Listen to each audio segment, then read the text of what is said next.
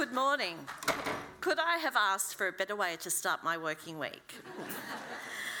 Welcome to the National Library and to the Canberra International Music Festival. I suspect some of you have been festivaling all weekend and you've heard lots of music, but this morning we're going to hear lots of words just to change things up a little bit. For those of you who don't know me, my name is Kathryn Favelle and I'm Director of Community Outreach here at the Library, and this is one of the perks of my job. As we begin this morning, I'd like to acknowledge the traditional custodians of this land. It's a beautiful autumn morning. This land has been hearing music and words for thousands and thousands of years, and I thank our elders, past and present, for caring for this land that I'm now very privileged to work and to live on. We're delighted, of course, to partner with the Canberra International Music Festival for several events in the 2018 program. It's not our first collaboration with the festival for the year. Earlier this year, some of you may have been at the wonderful premiere of Moya Henderson's work, The Dombrovskis Quartet, that the festival organised for us as part of our gorgeous exhibition, Dombrovskis Journeys into the Wild. And it was a gorgeous way to conclude the exhibition. So we're delighted to welcome the festival back and particularly to welcome back our guests this morning. John Bell, of course, needs no interrupt, introductions, but what you may not know is how strongly represented he is in the National Library's collections. There are books, there are theatre photos, there are programs, there are oral history interviews, including interviews by the late and great Hazel de Berg and in the Esso Performing Arts collection. We also are privileged to be the custodians of John's papers and those of his wife Anna Volska and those of his sister, Maureen Seisner, who's been collecting, I suspect, John's career since the very first moment it began. Joining John in conversation today is Genevieve Jacobs, and we love having Genevieve with us. She's part of our family, our local family, but today she's here again with us again in her role as a board member of the Canberra International Music Festival. Please join me in welcoming John Bell and Genevieve Jacobs.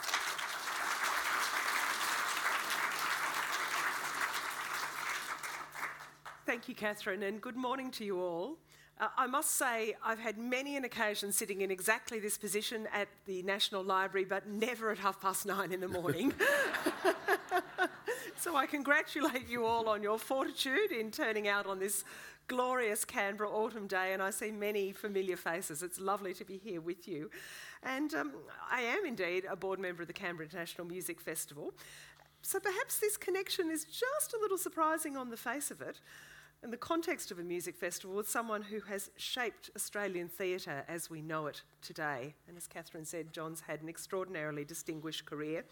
Uh, he's been everything from a former associate artist with the Royal Shakespeare Company, co founder of the Nimrod Theatre, an officer of the Order of Australia, the Order of the British Empire. He has an honorary doctorate of letters from the Universities of Sydney, Newcastle, New South Wales, and Newcastle.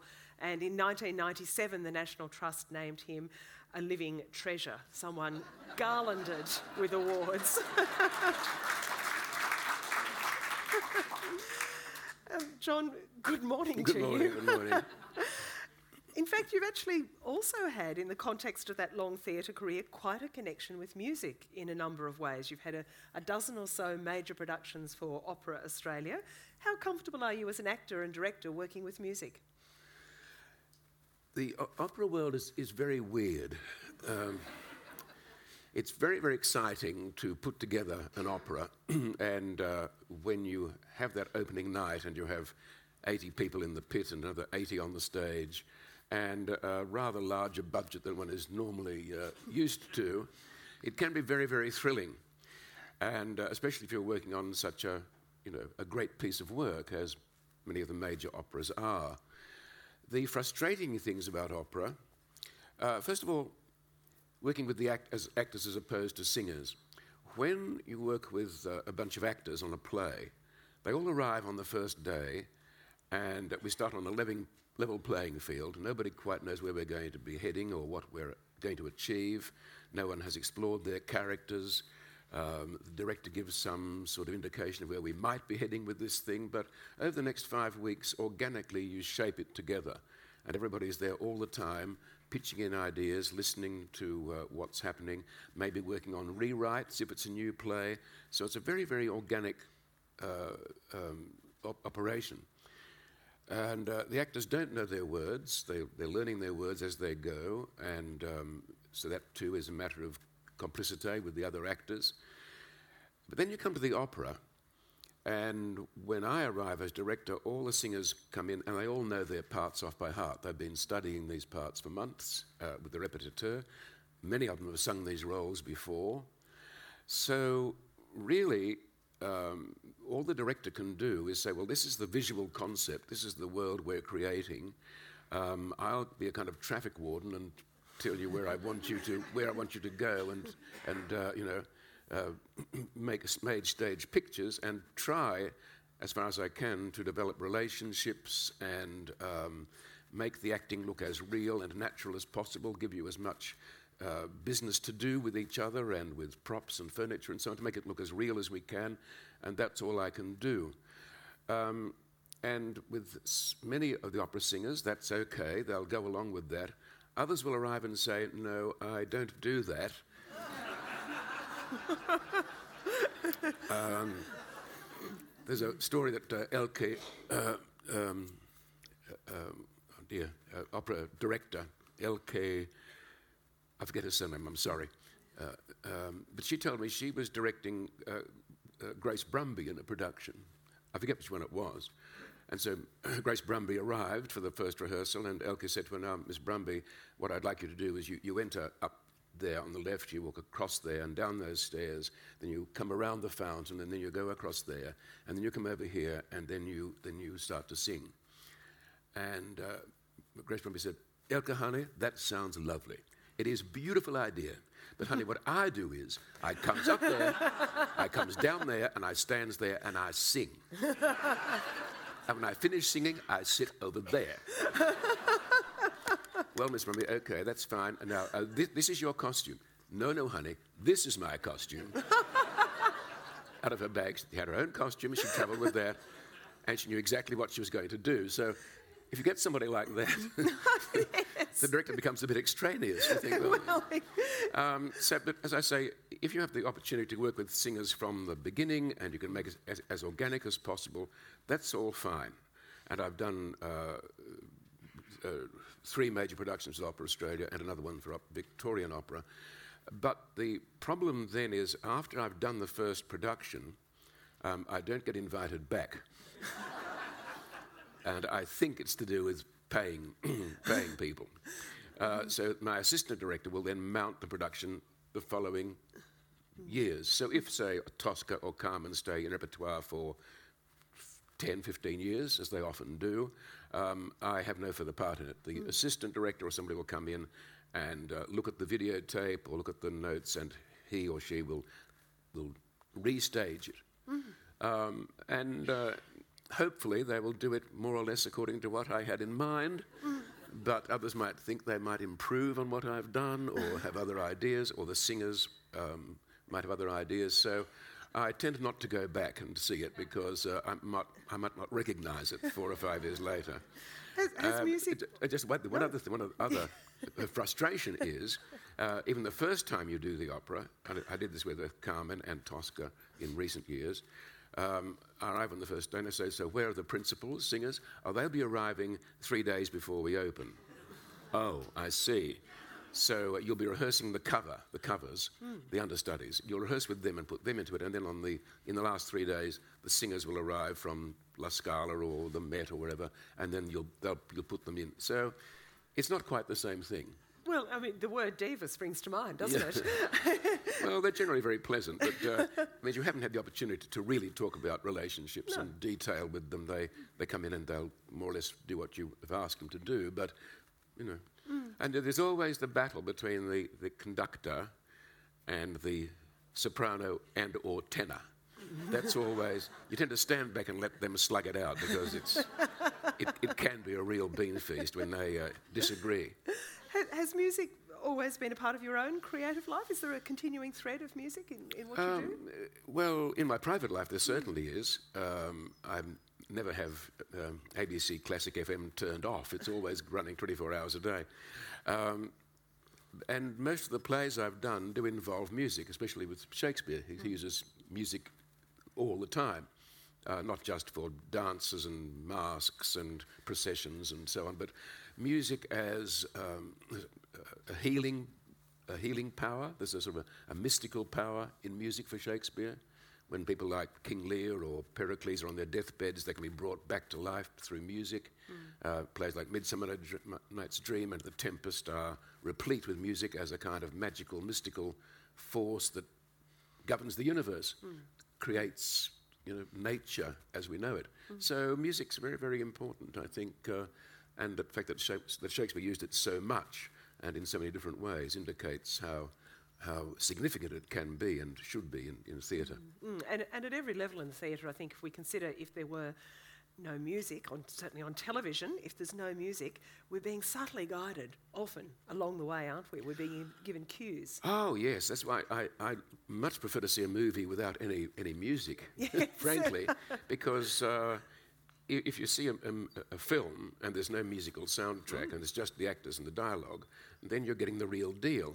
When they start putting in soupy music underneath to tell you what to feel and what mm. to think, and here comes the villain, and this is the emotional bit, and this is the sad bit, you're being manipulated, you know. Uh, yes. and I, I, I, you, I can re- get to resent that, and I often try to wish I could just mm. scrub the soundtrack out and listen to what's happening and see if it would stand up without that musical. Uh, reinforcement, if you like. Uh, tell me just a little before we move on to Tennyson, which I want to do in a moment, but tell me a little about your own personal musical tastes. What do you enjoy? Oh, uh, well, uh, I suppose st- strictly classical, if you like, but ranging from early music right through Baroque, Romantic, um, into the modern era. I'm, I'm pretty open to anything. Mm-hmm. Good. Sounds marvellous. So, uh, Tennyson, you mentioned melodrama a moment ago, mm. high melodrama as far as I'm aware, Tennyson has not been in fashion for a very long time, although I certainly, I vividly remember a small leather-bound navy book from my childhood, and I can remember reading The Charge of the Light Brigade and, and The Lady of Shalott. He was an utterly towering figure of his age, wasn't he? Oh, yes, poet laureate um, to Queen Victoria, mm. um, and immensely popular throughout the Victorian and Edwardian ages. At, at school, we read Tennyson. And I loved some of those poems like um, the, the, Land of the Lotus Eaters, uh, The Morte d'Arthur. Uh, there are some wonderful passages um, and very uh, real old fashioned word music, if you like, mm. some of which uh, still is there in Enoch Arden.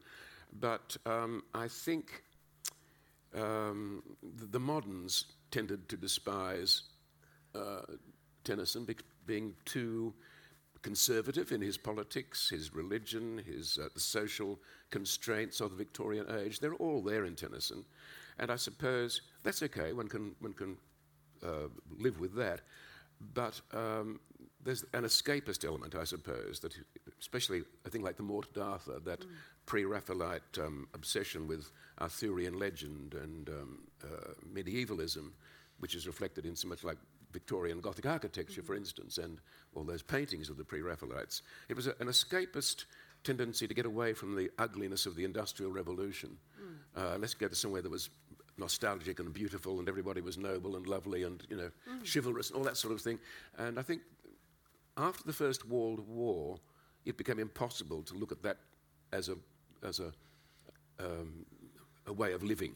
Mm. Uh, the, the, First World War, I think, shattered that illusion of escapism and uh, nostalgia. Mm. And the moderns said, let's get real, let's get down to earth and, you know, write a new kind of poetry, a new kind of expression of what the world is really like, and not try and hide in the past. Mm. And I think that's one reason Tennyson went off, out of fashion. But I still go back to his poems just for the word music um, mm. alone. It can be very beautiful. So Enoch Arden, which John performed yesterday, I, am not sure, were many of you there yesterday? I know my, lots of people were there yesterday. And I think it was a curious thing. I felt that we were having a, a marvellously evocative experience, but at the same time, I put my little critic's hat on and thought how ripe the language were, was, how the, the presumptions that are embodied within the piece about the sort of the order of things is, is really remarkable. Everyone is, as you say, noble. Everyone acts with great decency.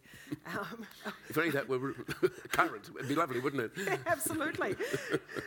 so, uh, here we are, you know, in, in 2018, in, as you say, a very, very different world. How do you then approach creating a production of something that has such different resonances, almost from a, an utterly different world. Yes, I think, well, if a piece, well, take Enoch Arden, I suppose, as an example, if a piece has its own artistic integrity and is a great piece of work of its time, then we can just take our critical hat off, if you like, for a while and just enjoy the beauty of it for its own sake.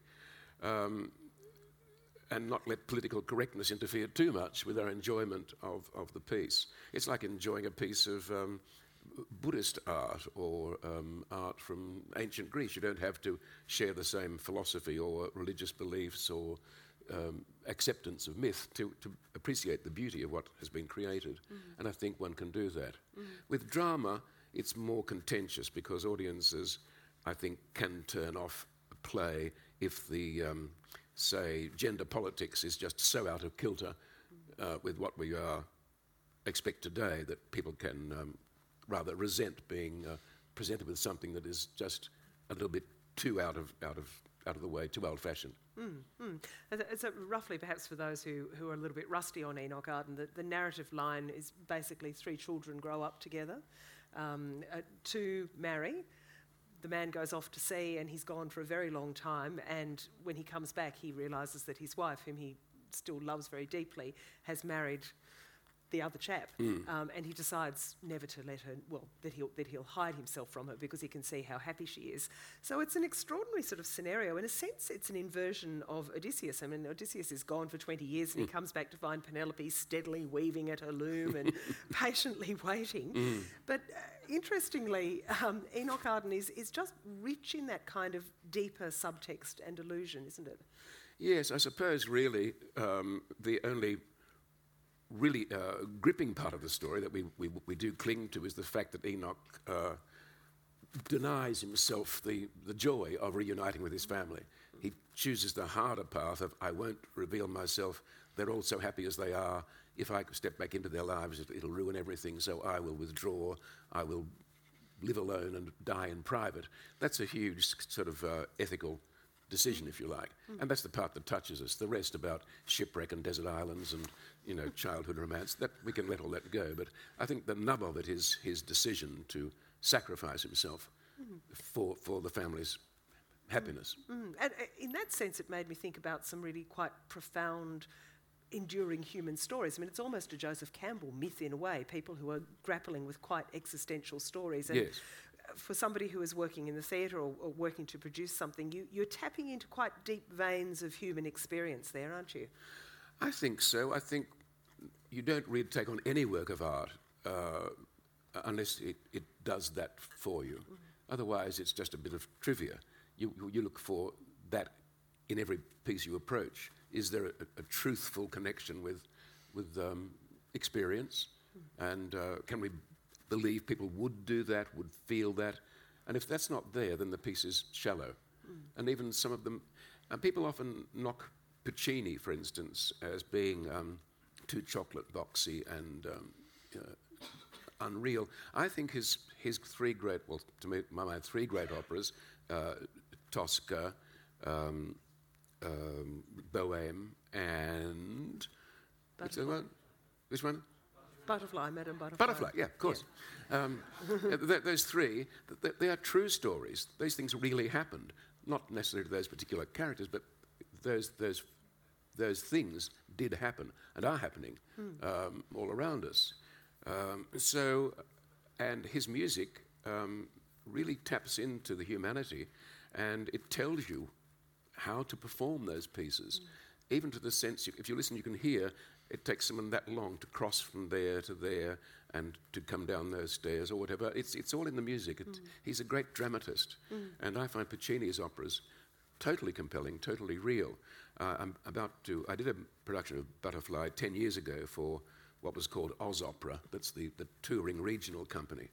Um, and I'm going to do it again next year, this time with largely a large cast of Asian singers, which I think is very good uh, it's appropriate to the piece. Um, we get a little bit anxious now about white ladies making up, giving themselves Japanese makeup. It's a little bit uh, distasteful, maybe. So to have Asian singers will be very good, and to send them out throughout regional Australia is also a very good message. I think we're sending around the country about our cultural diversity and the place of uh, artists of mixed ethnicity working in our main stage companies. So, and the other thing I like about it is that it's a small company, and I'll have these singers all the time from day one. they, won't be, they won't be flying in from La Scala the day before. So I look forward to restaging that and, and taking that out on tour over the next two years they'll be touring that around the country. But, but I think what you're really touching on there is that the stories that resonate with us most deeply are, are the same stories again and again. It's that long lineage from Sophocles to Shakespeare, mm-hmm. if you will, of, of stories, and perhaps Enoch Arden does sit there, of things that are about the deepest human impulses. And so the connection you make with the audience on those stories can be a very powerful one. Yes. Um, someone said there are only seven stories in the world. i have never actually sort of examined that thesis, but uh, there's something in what you say about um, there are certain great decisions to be made, or sacrifices to be made, or things to aspire to that you find in fairy stories, you find in, in the ancient myths, and you find in, in modern retellings of those stories. But um, they're, they're, they're very, they can touch us very profoundly, no matter how ancient they are. Mm-hmm. I, Alex, when he introduced Enoch Arden yesterday, made reference to the, the long list of, of other sort of productions and takes on the idea. One that he didn't mention was that um, the famous Marilyn Monroe film that never made it, Something's Got to Give, Marilyn was to play Ellen Arden, who was a photographer who was shipwrecked. you really, what a distance from Tennyson, the rock star poet laureate, right, right. To, to Marilyn Monroe. It's quite remarkable. I did wonder as I watched you and Simon on stage how you had prepared and worked with each other for this piece, and I, if you could talk me through how you developed the work for performance.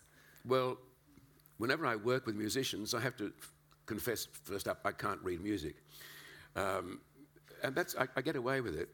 Um, I remember when I, I did Peter and the Wolf with uh, Ashkenazy, I said, uh, Maestro, I must tell you for, front up, I, I, I can't read music. He said, Nobody can read music. he said, Pavarotti couldn't read music. I said, You're kidding me. He said, No, no. He said, I did a recording, um, myself, Itzhak Perlman, and Pavarotti. And Pavarotti said, Now, don't you pull any tricks, you musicians, you. so I'm a bit like Pavarotti. I, uh, I say to the master, I can't read music, uh, but I've studied, I've listened to it again and again, I, and I know what I want to do uh, with it. Uh, but I trust my collaboration with the conductor will be uh, uh, strong enough that we can work together. Mm. Um, and I've been lucky enough on two out of three occasions to have a, a sympathetic conductor. the other one I fought with night and day. That was a, not a good experience. But that same conductor also fought with the tenor and the soprano, so maybe it was his problem, not mine. Um, so you can get a, a, a, away, but I, I, I, do wish that I'd studied music and uh, the theory, mm. and that I had learned to read music. It's it's never too late, I know, but I'm a bit lazy, I suppose, now. And I think mm. if I can get away with it, I'll get away with it. so, uh, when you work with, with uh, Simon on a piece like this, well, how do you work out the balance? Sure. What happens? Uh, I suppose ideally, I'd be there with the score on a, on a, mm. you know, on a stand, and I'd be reading the score, and, I'd know, and I know when to come in exactly with the, um, mm. with the words. Hmm. In, in our case, I just have to look at Simon, and he gives me a little wink and I come with the words. Mm. I had the same thing with Ashkenazy. I said, I can't read the music. He said, okay, I'll bring you in. I'll give you a cue every time. Well, the cue could range from that to that to that. and once was just a great big grin. And I said, I, I said, was that a cue? He said, no, no, I'm just enjoying myself.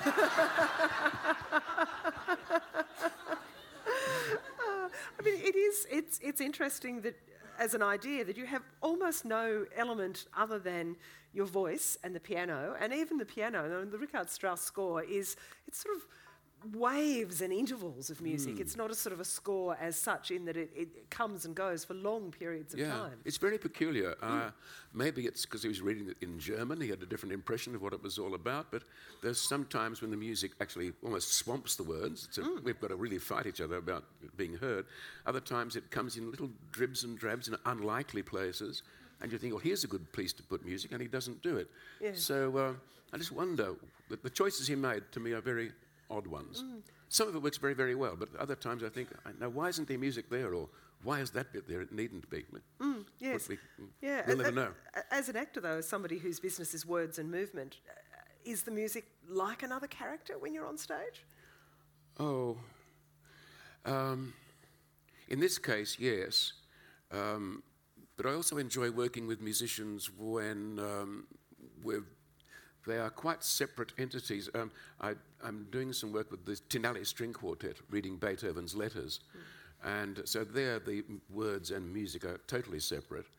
But it's such a joy to sit among a string quartet, to sit with them on this, in the space, and to have that music so close.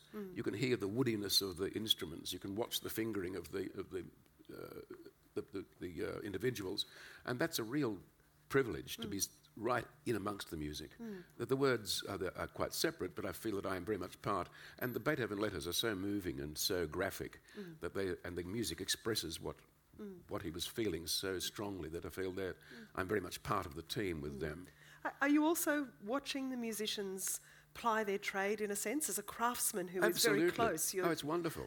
Because when you listen to music, you, you hear an orchestra playing and you, hear all this wonderful sound, but you don't realise the expertise that goes into every single note. Mm. That when you watch musicians up close and watch the, the, the, the string players, the technique they have to apply, mm. and then the, the, the conductor who has to pull it all together and know exactly the balance and when to bring in people and when and tempi and all of that.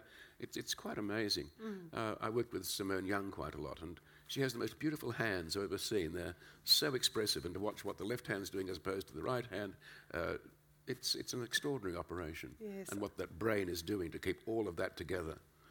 And still have the emotion come through so strongly. So it's not just a cerebral thing, it's all about emotional expression. Yes, I'm, I'm intrigued by that notion of one craftsman watching another craftsman Yes. at work in a, a slightly different sphere, but thinking of the, the technique and the, and the precision that goes in underneath, as it were. Yes. Yeah. Well, whenever I watch musicians or singers or, or dancers, even, I do think, oh, we actors are a lazy lot, really. We, uh, we, we, we tend to sort of uh, uh, slop around and get things more or less uh, correct uh, because it's more lifelike to be a little bit sloppy, a bit casual.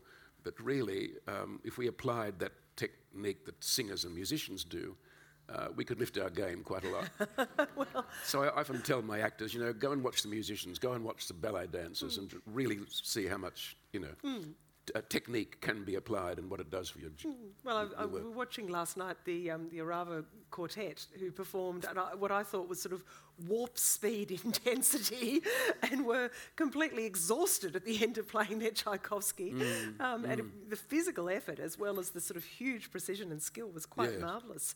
Uh, you and Simon Tedeschi have also been working on Bright Star, and that's a piece that draws connections between John Keats and, and Franz Schubert, two of the, the great figures among the Romantics. Talk to me about that idea and how it came about. Oh, well, Simon and I have so much enjoyed doing Enoch Arden. We said, let's do something else together. So I uh, had to think about it, and uh, I've always liked Keats, and I like. I think Keats is wonderful to recite, and it's lovely to listen to, and very simple, very accessible. I think. So I, I thought, why don't we put Keats with somebody? And then I well, Schubert's the obvious contender because they were near contemporaries. Um, they both died young. Uh, Keats was 25, Schubert was 32. Uh, they both were in love with a woman they couldn't marry because they were broke and were of not enough sufficient social standing. Um, so their lives have, uh, they run parallel. They never knew each other or met each other. But I thought, let's put them together and uh, see what comes out of it. So we've devised a program called Bright Star, um, and I will be reading Keats's poems, tracing his biography, and Simon will tell us a bit about bi- the biography of, uh, of Schubert and play pieces by him. So it'll be a nicely balanced program, I think, and uh, a tribute to the brightest stars of the, the Romantic movement. Isn't it an extraordinary thing to think that that richness from both of them came at such a young age? And Keats is one of my great all-time favourite Yes. poets, and to think that at 25 he was dead. But he didn't start writing poetry till he was eight- uh, 18. Yes. So it's, uh, or even older, I think, Yes. 19. So he, he wrote poetry for a, pretty, a very short period, but my gosh, the output Yes. and the quality is astonishing. Uh, what's what's the significance of the Romantics for you as a as a, a movement? I mean, there's this great sort of upwelling of emotion as opposed to sort of the, the, the strictness of the frameworks that came before. Yes, they were sort of um, rebelling against, I suppose, the, the classical um, rigour of the, um, the Baroque. Um, and so you get a lot of sloppy stuff, of Yeah. But, but also a greatness, uh, great music. Um, and uh, the painters, too. Um, people like Turner, for instance, uh, took a, you know, the same approach to the, the, the wonders of nature, the, the, the vastness of nature, the, the force of nature. Um, so you get a lot of huge romantic paintings, canvases that often reflect, uh, again, back to medieval times and romantic stories, but full of emotion and full of uh, spectacle. And I think the music echoes that. I'm, I guess I'm thinking of that in terms of our earlier conversation about Tennyson, because Mm. the sort of the great waves of emotion that come from the Romantics then turn into almost high melodrama They do. in the Victorians. They often overlap, uh, and when it's great, that's fine. You can get away with it. Sometimes it is substandard, and then it's just melodrama. But the word melodrama itself is not a pejorative. It just simply means uh, drama with music. Um, we use melodramatic rather uh, as a pejorative these days. Um, but uh, the, the poets of the period, they, they, were, they all shared that same um, uh, quest for, for vastness and greatness, which of course also led to uh, things like the rise of Napoleon and other dictators uh, who felt the, the, the, the call of greatness, the call of conquest, etc. And they were rather romanticized in the beginning until people started to see through what was going on. And people like Beethoven withdrew his support from Napoleon, and others uh, started to withdraw their uh, admiration of these people who were becoming tyrannical. But it was the same surge, if you like, of emotion and ambition that uh, produced um, Beethoven, that it produced Napoleon as well. Mm, The, the great man strides The great man, stage. exactly, yes. The, the hero, the, uh, the, um, the, the man of his age. Mm. Indeed. Um, Dangerous. Was, there are a few of them starting the world stage right now, and I think we should keep our eye on them. Absolutely. Um, I, I am going to turn over to you for your questions in a few minutes. I've got a couple more questions I'd like to ask John, but if you are thinking that you're longing to have this opportunity to ask John Bell something penetrating and insightful, it's about to arrive. The moment is almost here. Uh, John, at this point in your career, what are you looking for in a project? Oh, um, something that for an old man to do. um, uh, you find there are less and lesser roles available. Uh, young ones coming through who are, you know, have all that energy and ambition, who are reshaping this, the, the, this, the, na- the nature of theatre as we know it. So you've got to sort of move aside a bit and let them muscle in and also encourage new talent to come to the fore.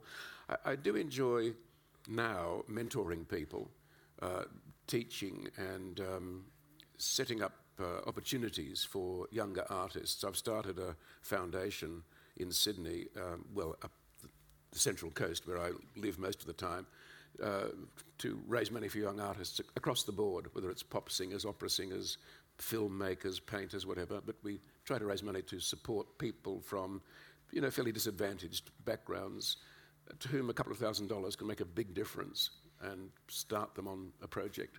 So I enjoy doing that as well. What, what sort of fruit has your mentoring work borne? Who do you look at with delight that you were able to help them along on their career? Oh, just in most recent times, we have a girl uh, who uh, has recently played a leading role with Melbourne Theatre Company. Uh, a couple of classical musicians are now studying overseas. Uh, a couple of others have got into training schools in uh, Western Australia and, and Sydney. Uh, one boy painted me for the Archibald and got hung, got exhibited, so that was nice for him. uh, so yes, I can see them coming through. And, and another young cinematographer won the best uh, best cinematographer in the recent uh, Flickerfest festival in Sydney. So they're only like 18, 20. So God knows in 10 years' time where they'll be. Mm, but a Exciting to watch but, happening. but a marvellous feeling for you to think that the- this next burgeoning generation Yeah. um, is able to be connected. Uh, what, what stretches you now? Are, are, are there things that you still find really challenging? Oh, old age is a challenging. um, I want to travel more while, while one still can, so um, heading off to a, on safari in a few weeks' time would be nice. Um, uh, I suppose uh, I, I, would like to tackle a couple more operatic pieces, but I'd have to find the right conditions to do them in. Um, I will never run another theatre company. I've done that for 50 years, and that's enough of that. So it really is, I suppose, trying to find or create little vehicles like this one with Simon mm. uh, that are just fun to do. And it's, it's, it's fun to go to a music festival for a few days and see parts of the country and, mm. that I mm. wouldn't see otherwise. Mm. So it's um, really a matter of just putting little things together that are exciting and interesting and which I have no responsibility except just to be there. I, I, might share with you all that the very first real play I ever saw was John playing Lear many long years ago and I was in year 12 at the time. My friend's mother said, Come on, we've got, we've got to go and take you girls to something really proper and well done. so off we went, and you were a, a young Lear, a young, angry, mm-hmm. sort of raging Lear. And I, I, recall the set being sort of almost post sort of apocalyptic, mm-hmm. fall of Berlin kind mm-hmm. of setting. And then to see you play Lear only a few years ago, and to see a, a melancholy, older, gentler, mm-hmm. confused Lear, it made me think in fascinating ways about the arc of an actor's career and how that changes the roles that you can inhabit. Everything can be fresh no matter where you are. Yes, I think when you're a, a young actor, a role like Hamlet or Macbeth is a kind of a, a character role, if you like. Mm. When you get to a certain age, it becomes just you. Expressing yourself through the words. Yeah, yeah. Well, look, let's let's turn over to you. Now we've got two microphones, and I would just ask you if you've got a question to just pop your hand up so that we can get one of the roving microphones to you. And yes, we'll go to you there in the middle, and I think there's another one over here. Um, John, I, I, wonder whether you'd like to reflect on your times at the Nimrod Theatre, uh, what you envisaged for it when you started it, uh, how it went, its successes, its triumphs, its failures, any really fond memories you have of those days? That, that's a rather big question. Just uh, in, in brief, I suppose what we started to set out to create was uh, a platform for new Australian drama. There wasn't much being done around, 90, around 1970. Um, it was largely um, overseas plays and classics. So we wanted to create a, a space for new Australian writing. People like David Williamson and John Romeril, Jack Hibberd, Alex Buzo started to write plays for us. Um, and then, uh, once that was established, we wanted to, or I wanted to explore a way of playing Shakespeare in Australia. Because when I came back from England, I felt that the five years I'd spent there with the Royal Shakespeare Company, I thought I can't really apply any of this back home the way the uh, English were speaking and acting and the focus of their productions was something that was theirs. And I thought, the Australia I, come, I have come back to is not like that. Um, it had changed quite a lot. It seemed more materialistic, more hedonistic. There's the, the mineral boom was in, in full swing. Uh, it was a different culture. And I thought, if we're going to make Shakespeare or the classics work here, we've got to find a way of playing them that is our own that relates to us and not try to imitate an English model. No matter how good it is, it just it isn't our model. So let's try to find ways of relating the plays to our own environment. What are the issues that are most pertinent there that we can, we can recognize and grapple with? Let's try and find ways of speaking Shakespeare that uh, are our own, whatever various accents people have in this country. Let's not deny those, let's use them. Um, let's put them into uh, design, costumes, set, music, etc., that uh, bring the plays into focus. People say, is Shakespeare still relevant? Well, it's always relevant. Our job is to point out the relevance and say, this is why it's relevant. Uh, these are the issues of, say, racism or ambition or revenge or uh, sexual harassment or whatever, and say, these are hot topics, these are still potent, let's, let's explore them. And so that was the, the idea sometimes worked, sometimes didn't. There were miss, hits and misses. Uh, but um, over, I ran that company for 14 years, and by the end of it, I've, I had had enough. I thought I'll never run another theatre company. That was, then along came someone with the idea of Bell Shakespeare, and that was the next 25 years went by in a flash.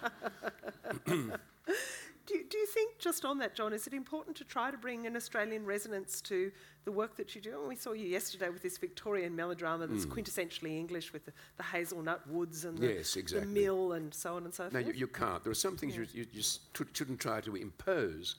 For instance, um, you can't really do Tennessee Williams with an Australian accent, for instance. no. Or, or relocate it in Maroubra or whatever, you know. it just wouldn't work. You've got to try and. Blanche. That sounded very Australian. yeah. Um, no, you, you've got to um, re- respect the context. But uh, other classics are so universal that uh, they, they go beyond locality. And you, you can relocate them in time and place, I think, very effectively and bring them back in a way that is fresh and audience say, oh, I haven't seen that play before. You know, Yeah. it's, uh, you shake off the cobwebs, if you like. Yeah, yes. Not, not of the play, but just the, the accretions over the years that have clung to it. Mm, and you're right about the accretions. I mean, that, that's. uh, w- I was interested to hearken back to your discussion on productions of opera that sort of go rolling on without your intervention. Accretions are the risk there, aren't they? They are, they are, Yeah, yes. things, things uh, that blur the original vision. That's right. And I think o- opera audiences are the most conservative. They want to see the opera in its proper time and place, and you can't meddle around with that. Well, I think you can. I think you can really, uh, if you've got the right reason and the right um, vision, you can shift uh, an opera into a different time and place and make it just as effective or more effective for an audience today than something that seems like remote and fairy tale like and and and uh, not doesn't impinge anymore. Yep, Diana. I have about 10 questions, but I'll narrow it down to one. Um, I'm curious about um, why the work of Stanislavski in opera is so little known about, much less understood, and why we can't look to his work in his later career rather than the. Uh, often people think of Stanislavski related to method acting, but that's not Stanislavski, that's Lee Strasberg, etc., etc. But Stanislavski spent a lot of his later career in opera, and his work was incredibly organic, just like yours. Do you have a, um, a sense of why we don't think about Stanislavski and opera in current professional practice and pedagogy? It's a very Canberra question, Diana, and I thank you for it. When you say Stanislavski and opera, I'm not quite sure. Well, he spe- he was an opera singer, which most Yes. people wouldn't know if i- if we didn't mention it, um, and you know, quite a quite a strongly well trained musician. And a lot of his directorial work later in his career was on Evgeny Onegin. Uh, you know, it was it was on opera, but it's very few people know that, and much uh, I have not heard of it being taught in an operatic course, for starters, um, much less integrated into a process, And a if- if- performance if, process. I understand what you're getting at there, really, it's this notion that, that, that what we might think of broadly as method is It's not, so familiar on method the opera stage. It's know- not method acting. No, no, but I, that's- I understand what you're saying. But the, Yeah. the idea that you can, that opera with all of its perceived rigidity and, and straightness could be challenged by other yeah, applications. It's not method acting. That's a whole other. That's from Yeah. New York. Totally different thing. Uh, it's oft, I only mention that because it's conf- sometimes confused with that. But his work in opera was incredibly organic. Was very much about the marriage of text and music. And I'm just really curious why we don't know more about that. I, I think probably the real reason is that not enough attention is given to the acting part of opera. Uh, most opera directors and impresarios and people say it's all about the music and the singing and the voices. The acting, you know, we can, it, it's incidental. Um, and uh, they, they, would- they would prefer uh, a, a great singer who can't act to one who can act and sing reasonably well. Let, it's, all, it's all about the voice. And so I don't think there's very much uh, goes into training opera singers to act. Uh, there's a little bit, maybe, uh, odd acting classes here and there, but it's not really taken uh, all that seriously. And of course, Stanislavski um, would rehearse for months and months and months, and so it's an in-depth examination that no opera company would ever be invest in. Um, that's, that's why they, I guess they ask people like me into direct opera because I come from a theatre background and I'm interested in the acting side of it. And they think, oh, well, here's somebody who can, who can fix it. Well, I can't fix it in two or three rehearsals, Yeah. and I can't fix it if the singer flies in the day before.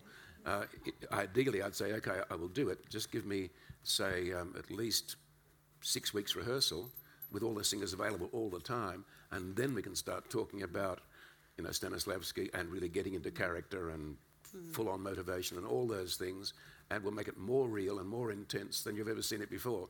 But uh, nobody would, uh, I think, would would take that on. That's just too big an ask, I suspect. And there may I- be opera companies somewhere in the world who do that, but it generally, I'm sorry, it, it, it seems to be a universal thing um, uh, about the singers only arrive at the last minute and perform, and one reason is they don't get paid for rehearsal. They only get paid per performance. And so if I can do a gig here and then fly off to La Scala tomorrow and then do another one in, in Stuttgart the next day, fine. That's, that's what they're, in, while my voice lasts. You know, there are certain professional priorities there, I'm afraid. But uh, yes, I would long to have the opportunity to have a, a full-time opera company a, a permanent company, not just people flying in and out, but people who'd work together over a long period and build up a, a culture that made the acting and the singing absolutely symbiotic. And I, I do wonder whether that's perhaps not one of the barriers towards wider acceptance in the in the general um, theatre-going public of opera, is that you know it, it's so predicated on the, the, the voice being the, the primary vehicle and the acting being second in the rungs. But now, next to you. Um, John, you mentioned two smaller productions, um, Beethoven's Letters and Bright Star. Will we, will we be seeing those shortly in Canberra? She says optimistically. I, I hope so, yes. Um, Simon has a, a manager who arranges his tours, and so she'll be looking for opportunities for us to, to trot it around. I think we've got about a dozen booking next, next year for it already, so, uh, um, but I'm sure she'll be thinking of that, definitely. yeah. And we'll just go to you here. Thank you. Hang on. Hello, John. Uh, I, I first of all like to say how much I appreciated you coming and helping me with the children I was teaching in Western Sydney just at the beginning of the Bell Shakespeare Company. And you and Anna came and brought actors for nothing and helped those kids understand Shakespeare. But the question I really want to ask you is um, out of all the characters in Shakespeare that you've played, I'd love to know which one was personally the most valuable for you in your own life, if you can. The most valuable, that, that's interesting. Um, look, uh, For I your suppose. own, for your own development, I suppose. Yes. uh, I mean, that may be rather a personal question, but you know, you'll know how to No, with all right. No, it's all right. I, I think, funnily enough, I've been more successful in the characters that are nothing like me, like Richard III, for instance. Uh, we're, we're nothing alike at all, but he's such a joy to play. Um, it's a bit like people love playing gangsters because you, you let all your other your worst side out and you have fun playing somebody who's nothing like you. It's, it's a, a game, it's a pretense. And Richard III is very like that. It's a wonderfully constructed character. But I suppose for personal reflection, um, I guess Hamlet's the one you keep coming back to because uh, you can measure yourself against Hamlet every 10 years or so and say, How am I doing in terms of uh, um, reconciling myself to, to fate, to destiny, to, to, to um, challenges, to moral decisions and uh, complex uh, dilemmas? You know, uh, I guess Hamlet appeals to young people because he's in that stage of adolescent um, confusion about to do with his mother and his and his dead father and you know and sibling rivalry with Laertes, all that sort of stuff. And as you get older, it becomes about it becomes about other things. Uh, it becomes more f- uh, reflective and uh, looking at the larger picture, out just not just yourself. So I think one measures oneself against Hamlet quite quite a lot and you can see it played by people on, of various ages, and it will mean different things. It, it's odd because when the play starts, he's young Hamlet, he's still at university, so he's about 18 or something.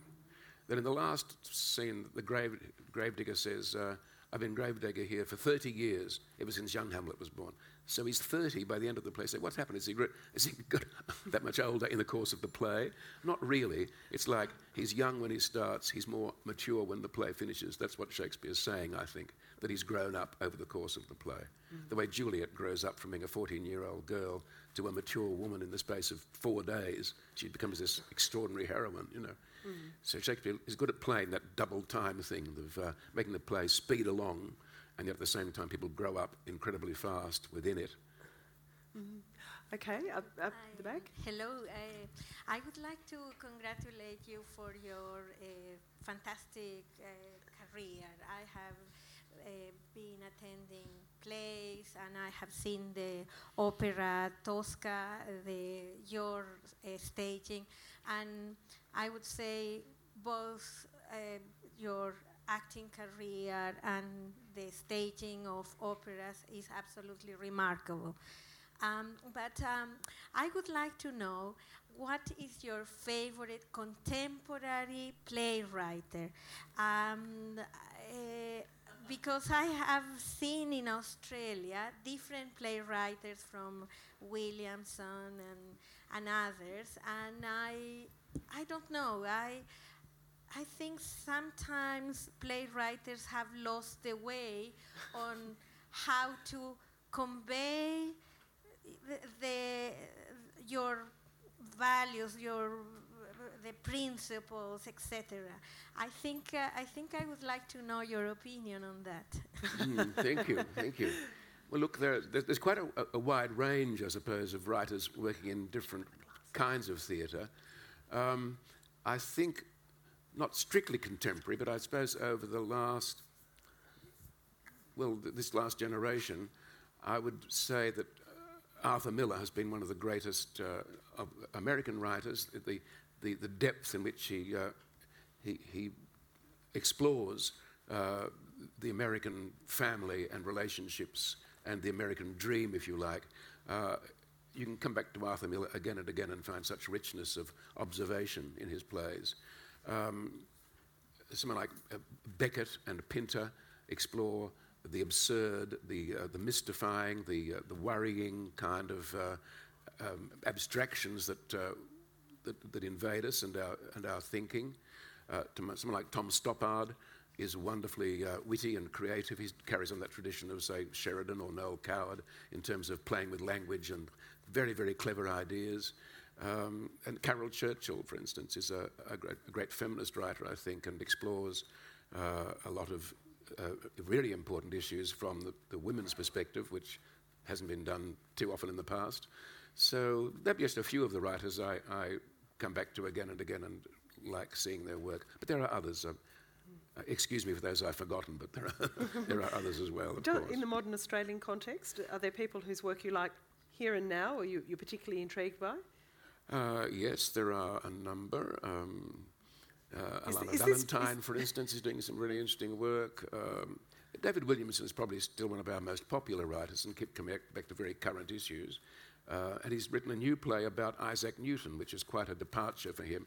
And I'm looking forward. I've read a couple of drafts of it, and I'll be seeing that in Brisbane uh, shortly. So he's exploring a, a quite a new territory. But um, look, it's um, it's hard for writers in Australia because there's nowhere to develop their work. They submit their plays, and if they get on, they get a, a showing. But what we need is more workshopping and exploration of plays to bring them to a point where they can be performed and not just a oh, hit and miss opportunity. Yeah. So I think our last question is just down here. Um, John, thanks for all you've done over so many years. Um, it's interesting you mentioned Hamlet because we had this wonderful opera that Neil Armfield put on. is extraordinary seeing the combination of music and drama that I think is going to, which I think will last forever. But uh, secondly, um, I wonder if you feel there's a role for you to play in some of the social issues that are uh, like immigration, um, Aboriginal uh, disadvantage, that you may play a role in some way or other, either by bringing forward plays that may address them or some other way. Yes, um, I think that, that is being done quite a lot uh, at the moment. Um, I, I'm very interested to see, looking at the programs of the current, say, Belvoir uh, STC, um, uh, MTC Productions. There's much more focus now uh, on, on those issues. Uh, Belvoir has done several plays recently um, on uh, migration, immigrant issues. Um, much more diverse uh, casting ethic, in terms of ethnicity than we've seen in the past. STC is grappling with some of those problems as well. I think theatre companies on the whole are feeling the pressure uh, for, for uh, more female writers, female directors, female artistic directors, and much more, uh, if you like, colour-blind, gender-blind casting in plays. Again, some of those are better informed than others. That doesn't always work. It's a nice, nice principle to work from, but you've got to be fairly discreet as to how you handle it, otherwise it can misfire. But I do think that on the whole that theatre companies are becoming um, much more um, um, devoted to exploring those issues, whether it's through using um, old plays or creating new ones. And I think that is very much part of theatre's function and hasn't been always in Australia. Mm-hmm. We, have started to pick it up from uh, what we've been seeing in, in Britain, particularly, I think, but there's been a lot of, a lot of emphasis on, on those issues for quite some time. But I think we're starting to catch up. Mm-hmm. And certainly all our young writers that I come across are very involved with those issues. They're not writing stuff that's just um, entertainment. They're really digging into stuff that they feel quite passionate about. And that's a very good sign, good hope for the future. A wonderful conversation with John Bell. Thank you very much indeed for your part in it. John, thank you thank so you. much for being with us. Great pleasure. Thank you.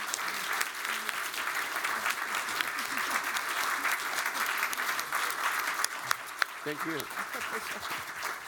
Well, we've certainly been on a wonderful, wonderful journey this morning from the weirdness of the opera world through the word music of Kate, Keats and Tennyson and right up to the role of theatre in contemporary Australia. The rest of your journey is about to begin. If you'd like to go up to the foyer, we do have some of John's books for sale in the bookshop, and John's agreed to sign them for a little while. And if you are staying for the concert that begins at 11, it will be in the foyer too, and it will take you on another journey through the parliamentary triangles. Have a wonderful day, and thank you for coming this morning. And please thank John and Genevieve.